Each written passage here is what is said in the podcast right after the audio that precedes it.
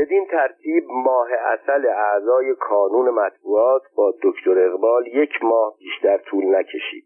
گویی دکتر اقبال طی آن چند سال آن همه کارهای خوب کرده بود تا نخست وزیر بشود و بتواند با خیال راحت هرچه کار بد در دنیا وجود دارد انجام بدهد.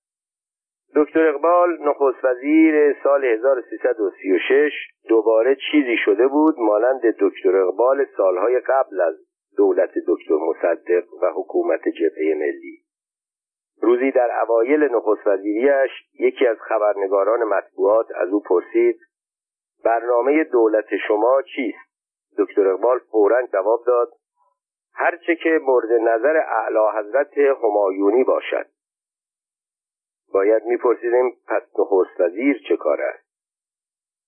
وقتی از او سوال کردند سیاست خارجی شما بر چه اصولی قرار دارد پاسخ داد سیاست خارجی ایران تحت هدایت مدبرانه شاهنشاه اداره می شود روی این اصل سیاست خارجی متعلق به اعلی حضرت است و به دولت ارتباطی ندارد.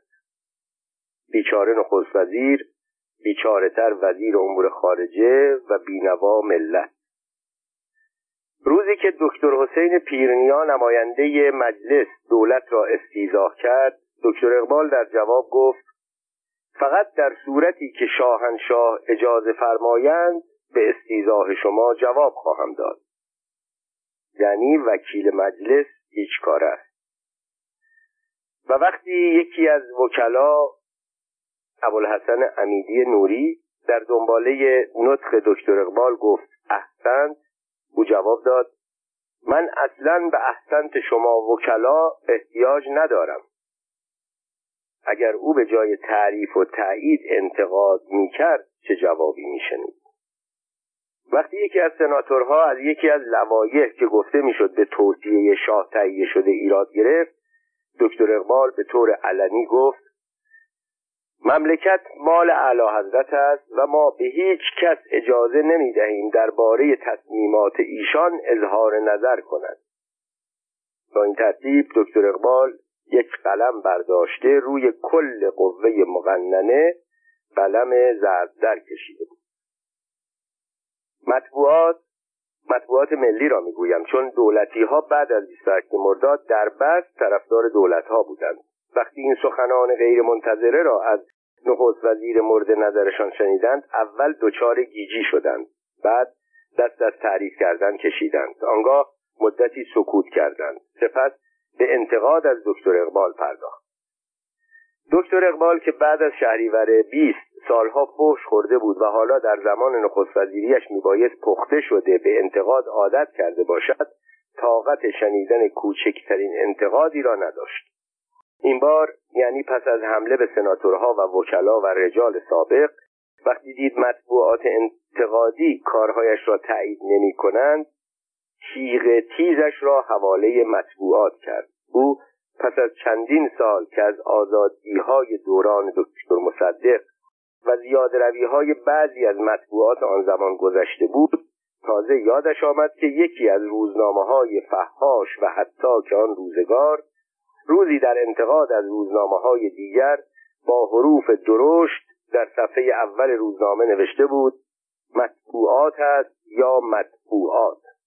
و دکتر اقبال در این زمان یعنی بعد از 28 مرداد 32 که مطبوعات رام و آرام شده بودند همین که به ما می‌رسید با خنده مخصوصی می‌گفت آیار روزنامه نویس ها بفرمایید ببینم اینکه شما منتشر می‌کنید مطبوعات است یا مطبوعات و در میان بحت و حیرت ما در دنباله سخن خود می‌گفت این را من نمی‌گویم ها خودتان می‌گفتید. روزنامهش موجود است.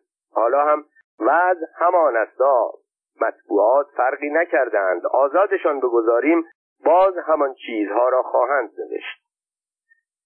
سپس بدون آنکه به روی خودش بیاورد که بعد از تأسیس سازمان امنیت در دولت او فشار به مطبوعات و سانسور مطبوعات شدیدتر از سابق شده و هر روز به مطبوعات اختار می شود که خیلی از مطالب و اخبار را ننویسند و درباره مسائل جدی حق هیچ گونه اظهار نظری ندارند و با این وضع دیگر چیزی برای نوشتن باقی نمیماند. و از روی اجبار ناچار بودند به مسائل بی اهمیت بپردازند سطحی شدن مطالب مطبوعات را به رخ آنها می‌کشید. می‌گفت دیگر در دنیا در ایران هیچ خبر مهمی نیست که آقایان صفحات خود را به مطالب هنری هنرپیشه ها و داستان ها و پاورقی های پلیسی جنایی اختصاص می‌دهند. واقعا که همکارتان خوب تشخیص داده بود که می نوشت مطبوعات است. یا مدفوعات. آنگاه با بیاعتنایی آمیخته به تمسخر می گفت خب آیان خبرهای تازه علیه دولت چه دارید؟ حتما گذاشته اید زیر عنوانهای ابتکاری می‌گویند شنیده می شود شایع شده است گفته می شود اخبار پشت پرده اخبار زیر زربین و گفتگوهای درگوشی بنویسید. هر یک از این اصطلاحات عنوان صفحه خبر یکی از نشریات گروه ما بود و ما سالها تحت عنوان گفتگوهای درگوشی خبرهای اختصاصی مجله سپید و سیاه را می نوشتیم. شاید دکتر اقبال نمی‌دانست چرا ما خبرها را به صورت استفهامی می نویسیم. در نوشته ها و اشعار سعدی بزرگ استفاده از این نوع نوشتار بسیار دیده می شود و آن مرد جهان دیده سخنان راست خود را اغلب به طرزی استفهام آمیز بیان می کرد و اصطلاحات شنیدستم شنیدم و نشنیدگی در اشعار سعدی احتمالا برای گریز از کنجکاوی محرم علی خانهای زمان زیاد دیده می شود عجب ادعاهایی داشت این نخست وزیر اصلاح طلب که روزگاری آن همه امید به او بسته بودیم عجب مستر هایدی شد. این دکتر جکیل که آنقدر به او امید داشتیم. کارهای دکتر اقبال و رفتار بد او با مطبوعات همانهایی که اگر ما را یک هفته نمی‌دید دل بزرگش تنگ می‌شد در این مختصر نمی گنجد. شرح مفصل آن هم چون مربوط به روزگار سپری شده است زائد به نظر می رسد. در اینجا فقط از چند ماجرا به عنوان مشت نمونه خروار یاد می کنم. هر قدر از دوران نخست وزیری دکتر اقبال میگذشت رفتار او نسبت به رجال قدیمی نسبت به سناتورها نسبت به وکلای مجلس به ویژه نسبت به روزنامه نویس های مخالف تندتر و زننده تر می شد. ما بنابر حرفه خود گاهی ناچار می شدیم به دیدار نخست وزیر مملکت برویم یعنی اغلب او بود که روزنامه نویس را دعوت می کرد دست جمعی یا در گروه های مختلف معمولا دکتر اقبال برای مصاحبه های عمومی خود از همه روزنامه نویسان دعوت می کرد اما مواردی هم پیش می آمد که ما اعضای کانون یا گروه های دیگر را به طور جداگانه میپذیرفت. در این موارد قبل از شروع صحبت اول یک رشته بد و بیراه نثار ما می‌کرد. حالا دیگر یا خود او کشف می‌کرد یا مشاورانش به او یادآوری می‌کردند نمی‌دانم. ولی حرفایش به همان سخنان مطبوعات و مطبوعات خاتمه پیدا نمی‌کرد. برای مثال گاهی به یاد میآورد بعضی از روزنامه نویس های بعد از شهریور بیست در محله شهر نو آن زمان خانه داشتند. امتیاز روزنامه گرفته بودند تا به جای باج دادن به کلانتری ها از آنها باج بگیرند و یا واسطه های محبتی در تهران مدیر و ناشر روزنامه شده بودند. او همه این نمونه های فساد را با یک نوع شادمانی کمانند به رخ ما می‌کشید. در جلسات مطبوعاتی جالبترین نکته ای که توجه ما را جلب می‌کرد طرز نشستن دکتر اقبال بود. او برای آنکه به ما نزدیکتر شود احتمالا برای مطلق گفتن. از پشت میز نخست وزیری برمیخواست یک مبل را در وسط گروه ما انتخاب می‌کرد به طوری که نیمی از ما در طرف راست او قرار می گرفتیم و نیمی دیگر در طرف چپ او. آنگاه مطلق ها و تعنه هایش شروع می شد اما به همین اکتفا نمی کرد چند دقیقه که میگذشت لابد برای رفع خستگی نیمه بدن خود طرز نشستنش را عوض می کرد اول تمام هیکل خود را به سمت راست یا به سمت چپ متمایل می ساخت یعنی طوری می نشست که فقط یک چهارم باسن او با مبل تماس پیدا می کرد سه چهارم باسن خود را که در آن سن و سال بزرگ کم شده بود حواله رفقایی که سمت دیگر نشسته بودند می نمود. بعد از گذشت چند دقیقه لابد برای آنکه تعادل برقرار شود سر و تنهاش را به سمت دیگر چپ یا راست متمایل می‌کرد و باسن خود را به طرف همکاران دیگر که قبلا از دیدن نشیمنگاه او محروم مانده بودند حواله می‌کرد. این را ما می‌گفتیم سیاست موازنه مثبت به سبک دکتر اقبال. ماجرای سپیدی مو. رژیم ناگهان خواب نما شد. و تصمیم گرفت برای جلب توجه مردم دست به کار بزرگی بزند. این کار عبارت بود از ریشهکن کردن بیسوادی در کشور. سمینارها تشکیل دادند سخنرانی ها کردند مقاله ها نوشتند وعده ها دادند که تا ده سال دیگر یک بیسواد در کشور وجود نخواهد داشت. برای اجرای موفقیت آمیز این برنامه تصمیم های زیادی گرفته شد. از جمله آنکه هر باسواد باید دست کم یک بیسواد را باسواد کند. اما بزرگان قوم قدم را از این هم فراتر گذاشتند و اعلام آمادگی کردند که حاضرند جای یک نفر یک کلاس را باسواد کنند. از آن روز بود که روزنامه ها عکس وزیرها سناتورها وکیلها نخست وزیران سابق و شخصیت های مشهور کشور را چاپ می کردند که در کلاس های اکابر مشغول آموختن سواد به بیسوادان کور و بیچاره هستند. یک روز که ما در کانون مطبوعات جمع شده بودیم یکی از همکاران ما احمد هاشمی مدیر هفتهنامه اتحاد ملی که تجربه بیشتری در کار داشت گفت الان کشور را تب مبارزه با بیسوادی گرفته. همه به مشارکت در این کار که ریاست عالیه آن را شاه به عهده دارد پرداختند. صلاح نیست ما در این باره بیتفاوت بمانیم. آن هم با پرونده سیاسی بدی که داریم. مخالفان هم که می‌دانید منتظرند بهانهای به دست بیاورند و به ما ضربه بزنند. ما باید در این باره اقدامی ابتکاری بکنیم تا مورد حمله قرار نگیریم. من گفتم ما روزنامه نویس هستیم کار ما اجرایی نیست. ما می توانیم کارهای خوب را منعکس کنیم و به این ترتیب وظیفه خود را انجام بدهیم. که می دهیم مبارزه با بیسوادی هم ارتباط به رژیم ندارد. کاری مردمی است. ما تا حال این کار را کرده ایم درباره آن خبر و گزارش چاپ کرده ایم بسیار خوب. بعد از این بیشتر می‌کنیم. مرد با تجربه تر و سالمندتر گروه در جواب گفت این حرف منطقی است ولی ما با افراد منطقی سر و کار نداریم که با گفتن حرف منطقی کار خود را تمام شده تلقی کنیم. اینها می‌گویند و دائما تبلیغ می‌کنند که همه باسوادان اهم از رجال استادان و کارمندان باید بروند به کلاس ها و درس بدهند. من هم می‌دانم این کار بیهوده است. درس دادن کار معلم است. تخصص می‌خواهد. کار سناتور صدرالاشراف سال خورده و حکیم الملک رئیس سنا که گوشش شنوایی ندارد و حسین علا وزیر دربار نیست. ولی ما برای حفظ خود ناچاریم یا وقتمان را تلف کنیم و هفته دو سه روز سر یک کلاس حاضر شویم یا کاری کنیم که تا آن حد چشمگیر باشد که بتوانیم دربارهش به طور وسیع تبلیغ کنیم. مثلا بیاییم یک مدرسه بسازیم و به نام کانون مطبوعات ایران رویش تبلیغ کنیم. حرف درستی بود. اما موش زرنگی می‌خواست که زنگوله را به گردن گربه بیاندازد. ساختن یک مدرسه مدرن که ما می‌خواستیم به سازمان پیکار با بیسوادی هدیه کنیم حتی به صورت یک واحد کوچک کلی خرج داشت و ما همگی دستمان از مال دنیا کوتاه بود. تصمیم را به جلسه بعد موکول کردیم. با این قرار که باز بیاندیشیم شاید راهی بیابیم که اگر نتوانیم همه ملت ایران را در بست با سواد و خوشبخت کنیم دست کم جان خود و امتیاز نشریاتمان را نجات بدهیم. قبل از آنکه زمان جلسه هفتگی کانون مطبوعات فرا رسد یکی از همکاران تلفن کرد. دیروز با مهندس والا مدیر مجله تهران مصور بودم. او هم مانده بود در مورد همکاری در زمینه پیکار با بیسوادی چه کار کند. ضمن صحبت ها حرفی زد که من فکر می کنم شاید راه حل مشکل ما باشد.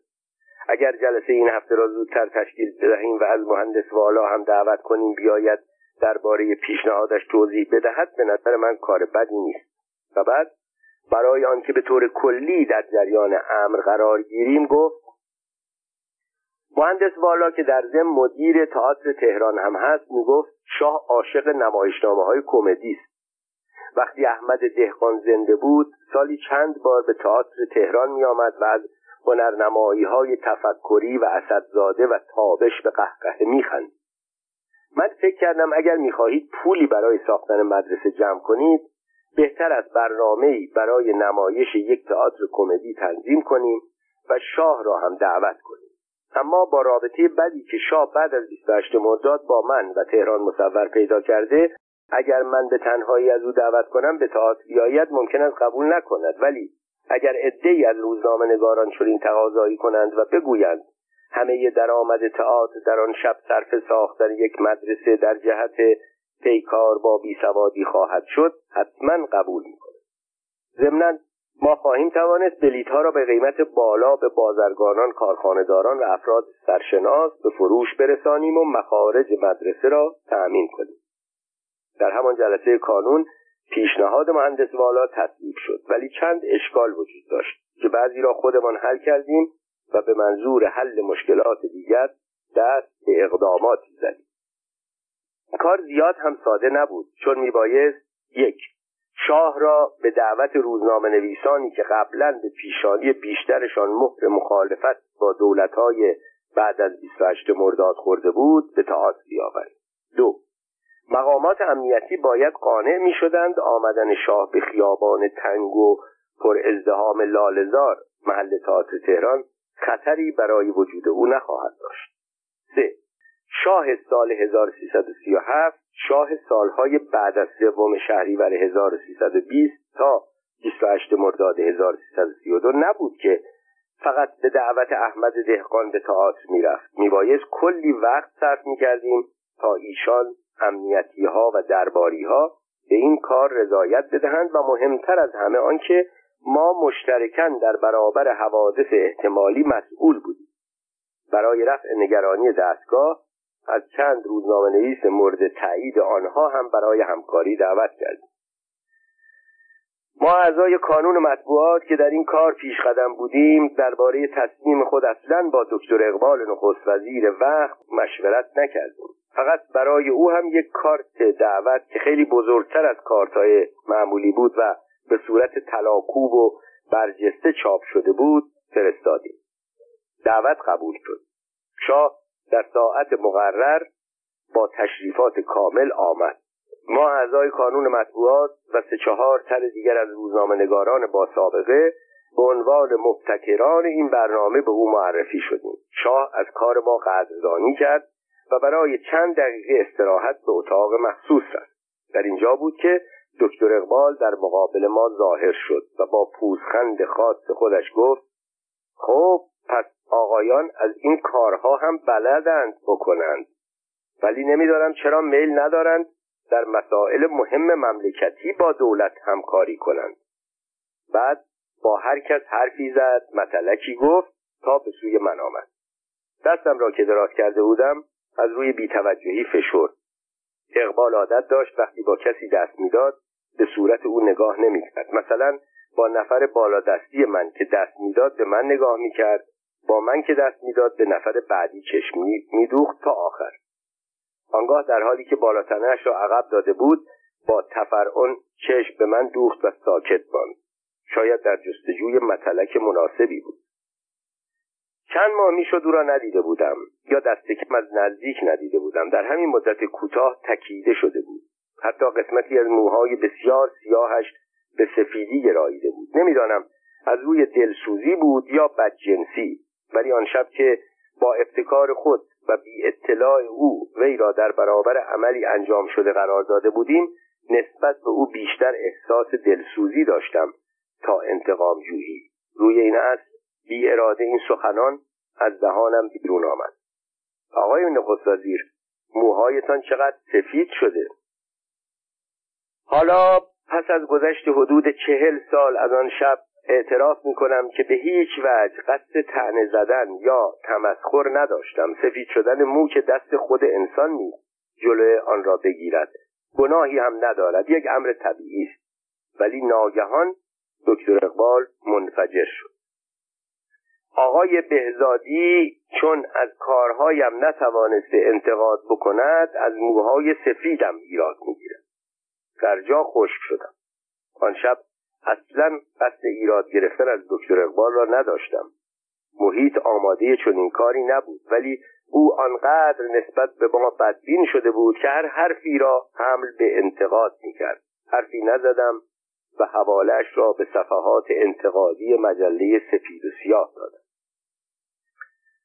پس از آنکه روابط دکتر اقبال با مطبوعات تیره شد او اغلب در جلسات مطبوعاتی به شدت به روزنامه نویسا حمله می‌کرد. البته روزنامه نویسا در آن جلسات به طور حضوری به او جواب نمی‌گفتند چون از واکنش شدید او خبر داشتند. در عوض پاسخش را در نشریات خود می‌دادند. دکتر اقبال از این کار بیشتر عصبانی می‌شد.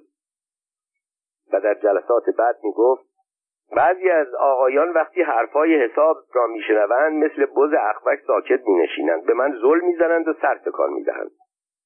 شخص تصور می‌کند موضوع حالیشان شده اما فردا که روزنامه یا مجله آنها منتشر می شود می بینیم باز همان حرفهای بی سر و ته همیشگی را تکرار می کند این بز اخبش ممکن بود من باشم دکتر مصطفوی باشد جهان بانویی باشد پور باشد دکتر اسگری باشد احمد هاشمی باشد ابوالفضل مرعشی باشد یا تبا تبایی باشد یا هر کس دیگر. گاهی هم می‌گفت اگر مطبوعات به ضرر مملکت رفتار کنند من ترجیح می‌دهم اصلا مطبوعاتی نداشته باشیم. در زمان نخست وزیری دکتر اقبال این از بزرگترین آرزوهای او بود. در اینجا منظور دکتر اقبال از کلمه مملکت دولت خودش بود وگرنه مطبوعات هرگز علیه مملکت چیزی نمی نوشتند ولی علیه دولت چرا؟ چون حق خود می دانستند که از اشتباهات دولت انتقاد کنند. بعد از حمله به مطبوعات دکتر اقبال سراغ مجلس شورای ملی و مجلس سنا رفت و نمایندگان این دو مجلس را مورد حمله قرار داد. از جمله روزی گفت من به دستور اعلی حضرت همایونی به ریاست دولت منصوب شدم تا وضع اداری و اجتماعی را بهبود بخشم. هر وقت هم اراده اعلی حضرت باشد بدون توجه به موافقت یا مخالفت مردم کنارگیری خواهم کرد. یعنی مجلس و سنا حالت فعل هست. مجله سپید و سیاه در شماره مسلسل 219 مجله 17 آبان 1336 در صفحه اخبار مجلس خود چنین نوشت. در اثر شایعاتی که در زمینه یک کودتا به وجود آمده بود کودتای سلشکر قرنی عده زیادی از نظامیان و افراد سیاسی زندانی شدند. آقای جعفر بهبهانی از دولت دکتر اقبال سوالی مطرح کرد به این مضمون که اگر اشخاصی مرتکب خیانت شدند و به نظر دولت باید مجازات شوند بهتر است دولت مردم را از جریان وقایع آگاه کند. دکتر اقبال در جواب نمایندگان راست و پوشکنده گفت دولت برای انجام تصمیمات خود حتی احتیاج به تصدیق مجلس ندارد. هیچ مقامی هم البته منظورش مجلسین بود. در عزل و نصب دولت نمی‌تواند دخالت داشته باشد. ریختن آب پاکی بر روی دست همه. نمایندگان جواب دکتر اقبال را حمل بر تضعیف و تخفیف مجلس نمودند و از این جمله رئیس دولت که حاضر نشده بود برای حفظ ظاهر هم شده رعایت اصول مشروطیت را بکند و احترام مجلس را نگه دارد رنجیدند. عکس عمل آنها در برابر این بی احترامی به این صورت تجلی کرد که در نخستین مراسم رسمی که در حضور شاه برگزار شد وقتی شاه مقابل نمایندگان رسید علامه وحیدی نماینده مجلس خطاب به شاه گفت قبل از آنکه به حضور ملوکان شرفیاب شوم فالی از حافظ گرفتم که اجازه می‌خواهم بیتی از آن را قرائت کنم. آنگاه چنین خواند. تا سایه عنایتت افتاد بر سرم دولت غلام من شد و اقبال چاکرم. خواندن این شعر با ایهامی که داشت باعث خنده نمایندگان حتی شاه شد. ظاهرا دکتر اقبال میبایست از این جلسه عبرت بگیرد اما جریان برعکس شد به طوری که سیاه در صفحه اخبار مجلس خود نوشت. در جلسه بعد مجلس ناصر زلفقاری معاون پارلمانی در جواب نمایندگان مجلس گفت اتفاقا دولت هم فالی از حافظ گرفت که این شعر آمد. هزار دشمن امر می کنند قصد هلاک گرم تو دوستی از دشمنان ندارم باک یعنی دولت با حمایت شاه از آن احتیاجی به مجلس ندارد. دکتر اقبال پس از مدتی که از نخست وزیریش گذشت تصمیم گرفت دو روزنامه نویس را وارد دولت بکند. دکتر مصطفی علموتی مدیر روزنامه و مجله صبح امروز را که سابقه کار اداری هم داشت و مردی منظم و دقیق بود به عنوان معاون نخست وزیر و رئیس بازرسی انتخاب کرد. نصرت الله معینیان روزنامه نویس پیشین را هم به معاونت نخست وزیری و سرپرستی اداره کل انتشارات و رادیو برگزید ولی با وجود همه خوشبینی ها رفتار دکتر اقبال نسبت به مطبوعات تغییر پیدا نکرد. او برای هر کار پرونده جداگانه داشت. دکتر اقبال و حزب سیاسی. از مدتها قبل دقیقا بعد از حکومت سپه زاهدی نظامی که با اساس حزب و حزب بازی میانه ای نداشت در ایران خبرهایی درباره تشکیل احزاب سیاسی شنیده می‌شد. ولی البته بلافاصله تأکید می‌شد که دستگاه به هیچ وجه قصد ندارد اوضاع شهریور 20 تا مرداد 32 را تجدید کند. با جبهگیری شاه در کتاب مأموریت برای وطنم در برابر سیستم تکهزبی در حقیقت مخالفت با وضع احزاب در بلوک شرق و مصر جمال عبدالناصر شاه برای آنکه هم رضایت دولت آمریکا را که همواره در مورد دیکتاتوری و فساد در ایران از سوی بعضی از اعضای کنگره تحت فشار قرار می گرفت جلب کند و هم رشته کارها از دستش بیرون نرود سیستم دو حزبی به سبک انگلیس و آمریکا را مورد تصویب قرار داد.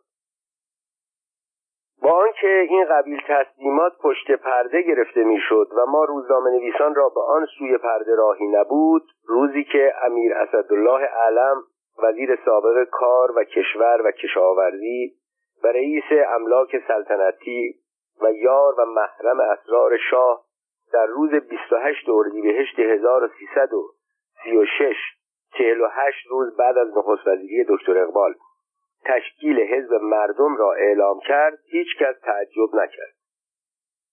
ما روزنامه نویسان کانون مطبوعات با آنکه در سیاست های پنهانی روز دست دوم محسوب می شدیم از گوشه و کنار می شنیدیم به زودی حزب دومی هم تشکیل خواهد شد. و چون علم و اقبال در آن زمان شوالیه های خاص شاه محسوب می شدند طبیعی بود که حزب دوم را دکتر اقبال تشکیل بدهد.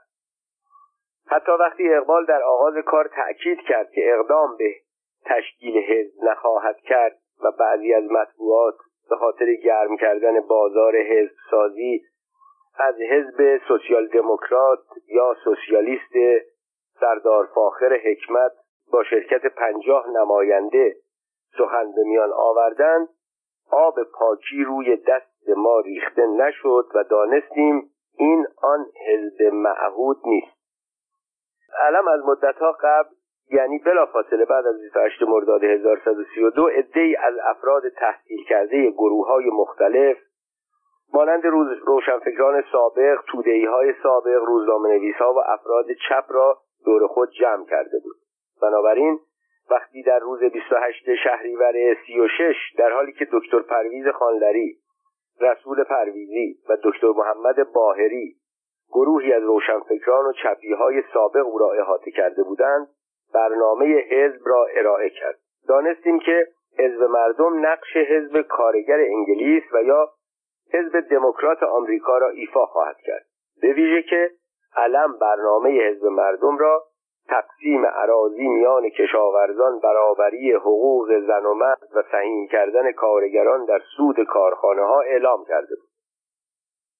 از آنجا که تعداد وکلایی که پیوستگی خود را به حزب مردم اعلام کرده بودند کم بود از همان آغاز حزب مردم به نام حزب اقلیت معروف شد و ما منتظر کسی مانند دکتر اقبال بودیم که زودتر جلو بیفتد و حزب اکثریت را تشکیل بدهد.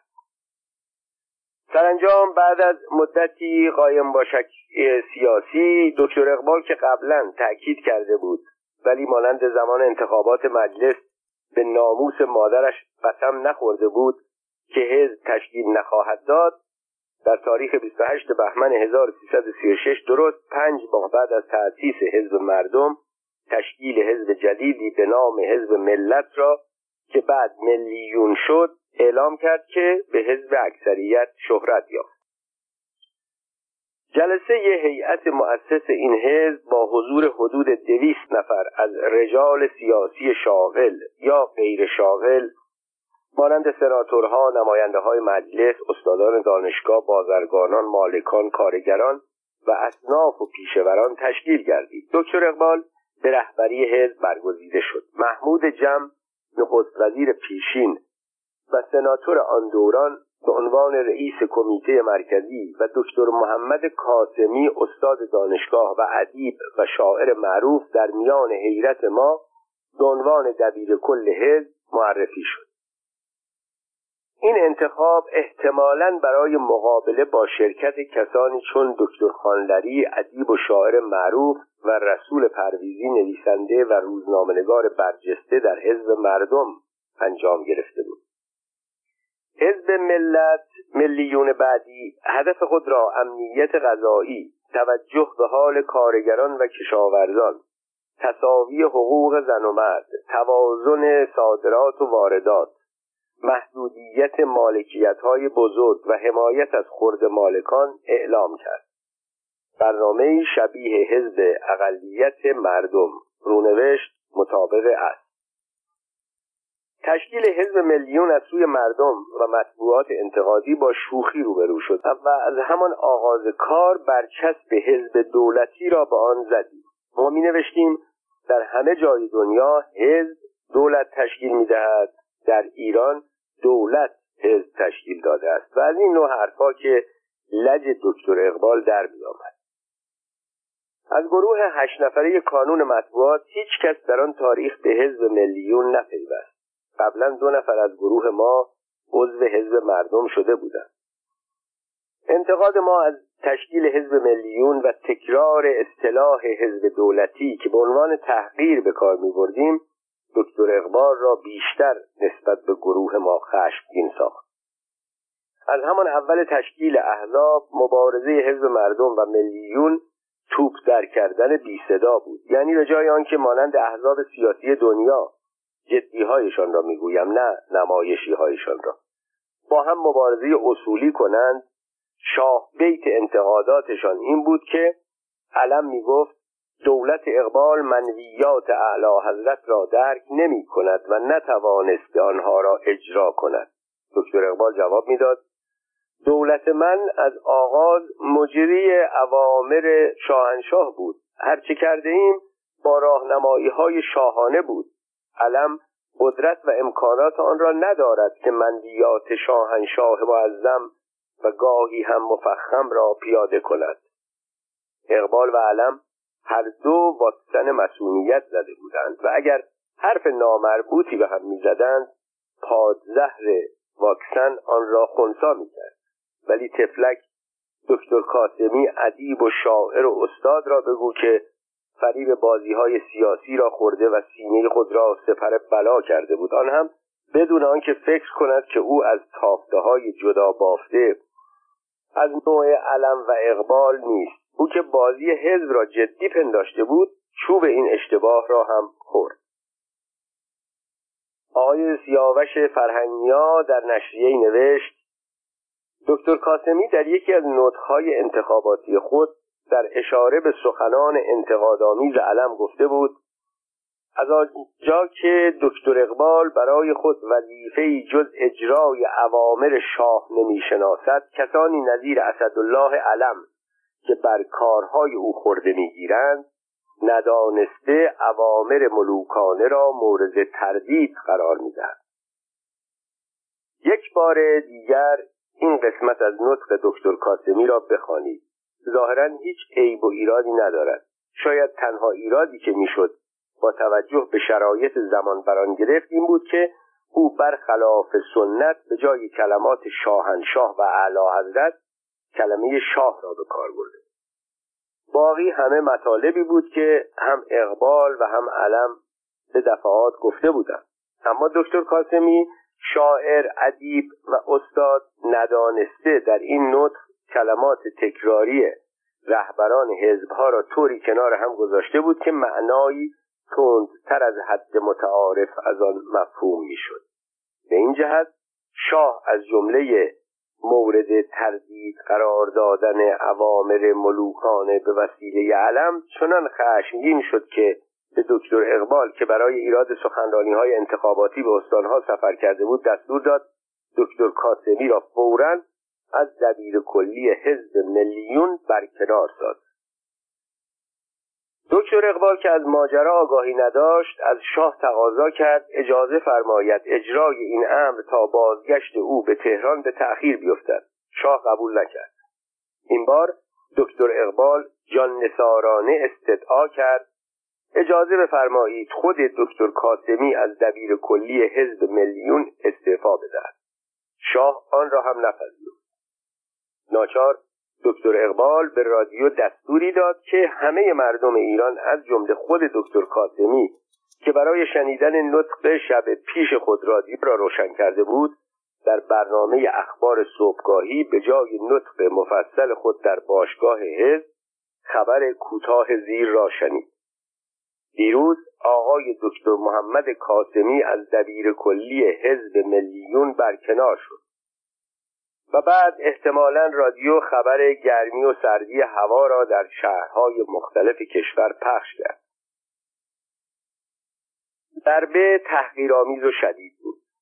ما که دکتر کاسمی را به خاطر دانشش به خاطر اشعارش و به خاطر فساحت و بلاغتش دوست داشتیم از شنیدن این خبر ناراحت نشدیم بلکه شادمانی هم کردیم. آخر دبیر کلی حزب ملیون دهه سی حرقه هایی مانند فلانی و فلانی را لازم داشت. نه شاعری احساساتی مانند دکتر محمد کاسمی را. دکتر کاسمی پزشک بود. استاد دانشکده پزشکی بود. معلف چندین کتاب در علم پزشکی بود. مردی بود ادیب نکته سنج و سخنور.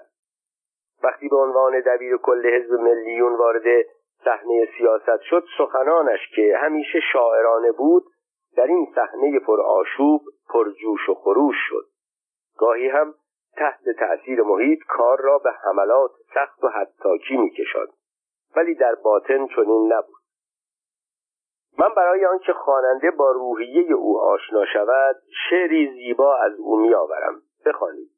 فکر می‌کنم شما هم پس از خواندن آن با من هم عقیده خواهید شد.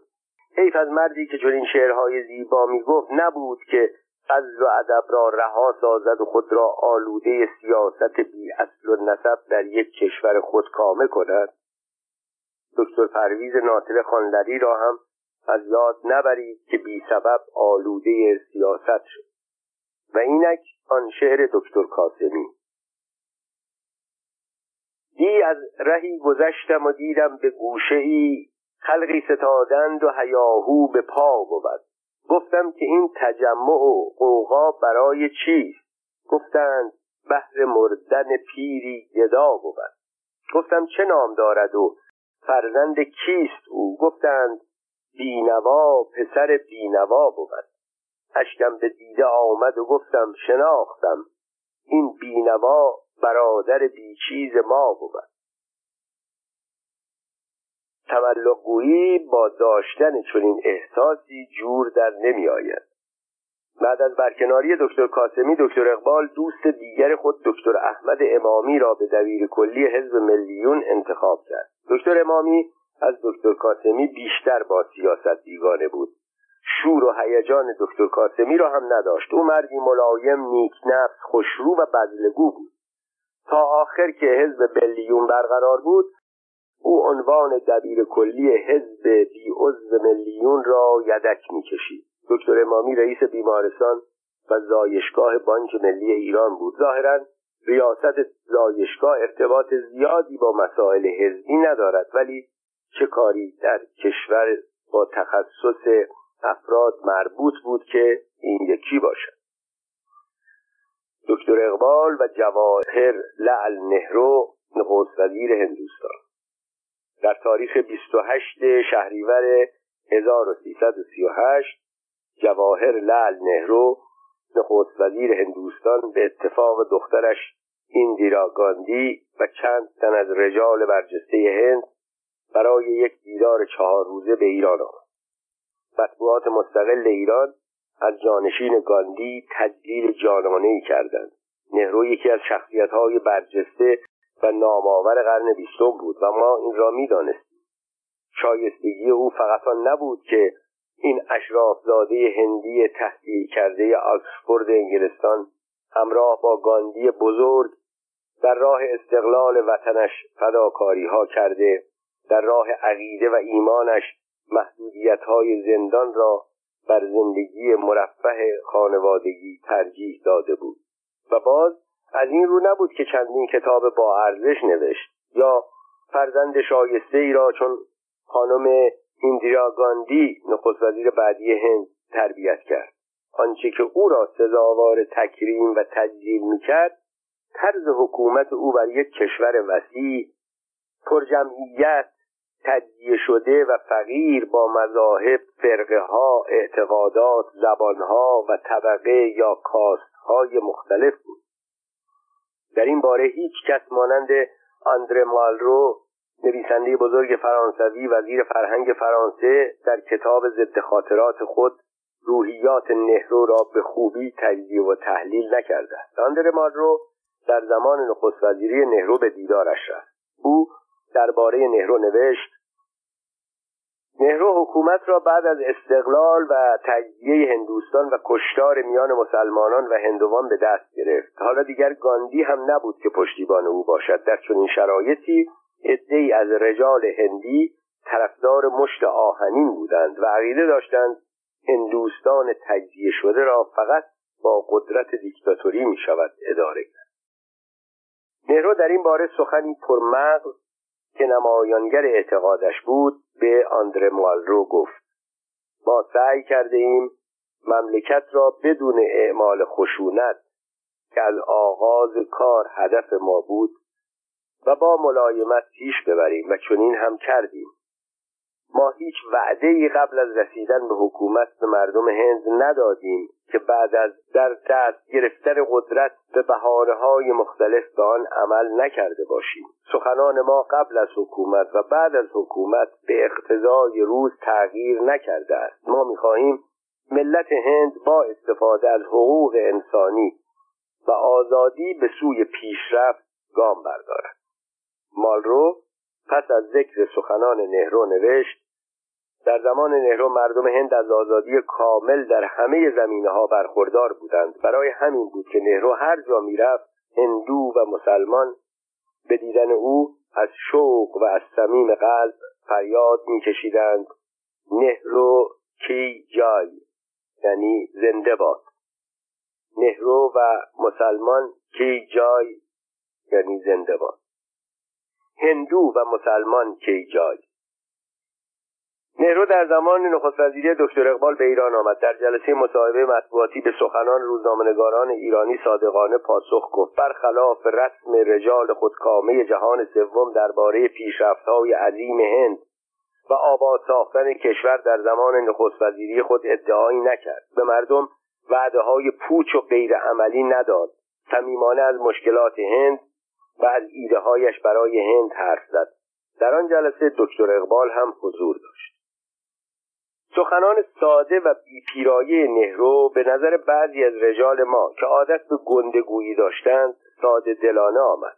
نخست وزیری که از کارهای نبوغامیزش سخن نگوید لابد مرد بزرگی نیست. در پایان جلسه که روزنامه نویسان آماده خروج از تالار بودند اسماعیل پوروالی از دکتر اقبال نظرش را درباره نهرو و درباره سخنان نهرو پرسید. اقبال طبق عادت به نشانه بیاعتنایی لب پایینش را که همیشه پایین بود پایینتر آورد و گفت نهروتونم دیدیم چیزی بارش نبود. راست می‌گفت دیده ای نهروشناس لازم بود تا اندیشه نهرو را درک کند. ما که در سفر سران حکومتهای استبدادی به تهران با وجود دستور و تأکید ساواک فقط به نوشتن خبر ورود و خروج آنها اکتفا می کردیم از نهرو بزرگ تجلیلی بزرگ کردیم. عنوان سرمقاله سفید و سیاه مورخ 26 شهریور 1338 چنین بود. آقای نهرو خوش آمدید. و مقاله با این جمله شروع می شد نه زندان نه تبعید نه تهدید نه تطمیع نهرو را از پیمودن راه پرخطری که در پیش داشت باز نداشت. دکتر اقبال و انتخابات حزبی. وقتی روز 28 بهمن 1336 دکتر اقبال تأسیس حزب ملیون را اعلام کرد همه کسانی که وارد در سیاست روز بودند می‌دانستند هدف اصلی این حزب برگزاری انتخابات دوره بیستم با ظاهری مردم پسند است. چند ماه قبل از این امیر اسدالله علم رسمیت یافتن حزب مردم را اعلام کرده بود. مبارزه این دو حزب قرار بود صحنه نمایش انتخابات را که قبلا هر دو سال یک بار تکرار می‌شد و افتضاحش به صورت ضرب المثل در آمده بود در نظر مردمی که شاهد رأی دادن اجباری رفتگران شهرداری و کشاورزان اطراف شهر بودند طبیعی جلوه دهد این دو حزب طی این دو سال و نیم مبارزه نیمبندی را با هم شروع کرده بودند. اما از اوایل سال 1339 که فرمان انتخابات دوره بیستم مجلس صادر شد به ویژه بعد از اعلام اسامی نامزدهای دو حزب برای نمایندگی مجلس مبارزه وارد دوران جدیدی شد. دورانی حاد و جنجالی.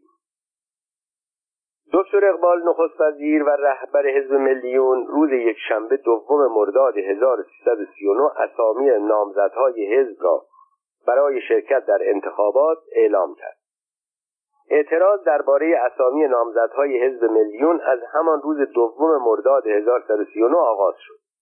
کسانی که انتظار داشتند نامشان جزو نامزدهای حزب برای نمایندگی اعلام شود و اعلام نشد جزو معترضین بودند. این عده چند برابر کرسی های مجلس و همه از افراد با نفوذ حزب بودند.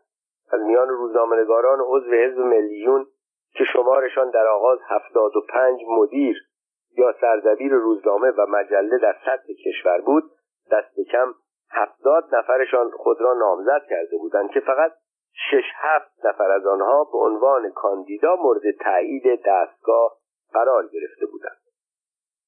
اسدالله علم که زیرکتر از دکتر اقبال بود از حزب مردم 27 روزنامهنگار را نامزد نمایندگی کرد. تقریبا همه داوطلبان نمایندگی را. او به نزدیکانش گفته بود چرا این گروه با نفوذ را با خودم بد کنم؟ همه را معرفی می‌کنم. هیچ یک را وکیل نمی کنم و چنین هم کرد. یکی دو نفر به زور خودشان وکیل شدند. قبل از شروع انتخابات شاه گفته بود انتخابات کاملا آزاد است. همه می توانند در آن شرکت کنند. ولی وقتی جبهه ملی وارد میدان مبارزه شد دکتر اقبال گفته شاه را اینطور تصدیق کرد. البته مصدقی ها و تودهی ها حق نامزد شدن در انتخابات را ندارند. اما اعضای جبهه ملی بدون توجه به این اختار در دانشگاه و میدان جلالیه و بازار دست به تظاهرات وسیعی زدند. به این ترتیب رقیبان و مخالفان انتخاباتی دکتر اقبال و حزب ملیون او که در آغاز منحصر به حزب مردم حزب علم و منفردین خاص یعنی آقای جعفر بهبهانی ارسلان خلعتبری و دکتر امینی بود به سرعت زیاد شدند که عبارت بودند از طرفداران دکتر مصدق و جبهه ملی. دو گروه از منفردین جدید یعنی گروه اسدالله رشیدیان حبیب الله فرود از یک سو و گروه دکتر بقایی حسین مکی از سوی دیگر. و البته توده مردم هم جای خود داشتند به این ترتیب دکتر اقبال و حزب دولتی از شش جهت مورد هجوم قرار گرفت. اعتراض های مخالفان دکتر اقبال را که از زمان نخست وزیری عادت به شنیدن سخن مخالف نداشت به شدت خشمگین می‌کرد. در نتیجه کار او که اصولا سیاستمدار سخنوری نبود و بدتر از آن اغلب بدون آمادگی قبلی سخنرانی می‌کرد به بیهودگویی کشید. به طوری که اغلب با اعتراض همگانی روبرو می‌شد. برای نمونه یک بار اقبال در یک سخنرانی انتخاباتی گفت اگر کسی در انتخابات دست به تقلب بزند حتی اگر برادرم باشد او را شقه خواهم کرد درست مثل گاو و گوسفند. وقتی صدای اعتراض درباره این گفتار بلند شد در جلسه دیگر گفت شقه کردن یک اصطلاح است وگرنه من کسی را شقه نمی کنم. یک بار در زمینه این سخنها گروهی از کرمانیان به تهران تلگراف کردند خوشا به حال مردم سایر استانهای کشور که سر و کارشان فقط با یک اقبال است. بینوا مردم کرمان که با دو اقبال سر و کار دارند. دکتر منوچهر اقبال نخست وزیر و علی اقبال استاندار کرمان. در جای دیگر دکتر اقبال گفت من طبیب هستم و باید سر نگهدار باشم اما اگر آقایان خودشان را لوس کنند ناچارم پرده دری کنم و ناگفتنی ها را بگویم. راستی این چه ناگفتنی های پزشکی بود که این طبیب سیاست پیشه بی سیاست تهدید می‌کرد که خواهد گفت. اگر گفتنی است بگو. اگر ناگفتنی است که در هیچ حالی نباید بگویی. دکتر اقبال از این ناشیگری ها زیاد میگه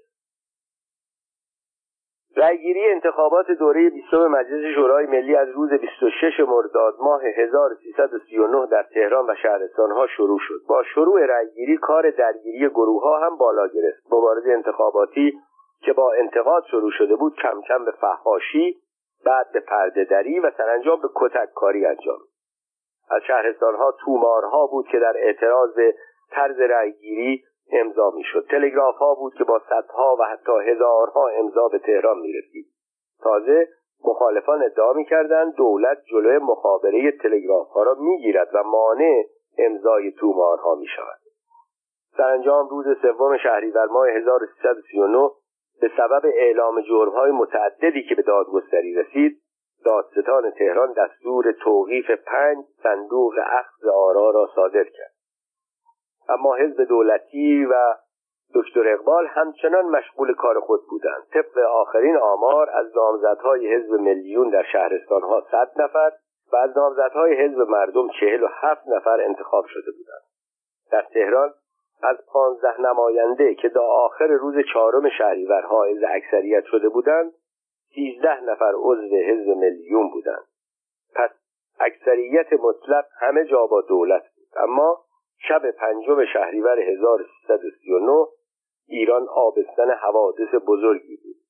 حوادثی که روز بعد به صورت یک طوفان سیاسی در تالار کنفرانس کاخ سلطنتی در حضور شاه و روزنامه نگاران ایرانی تومار انتخابات دوره بیستم معروف به انتخابات تابستانی را در نورد.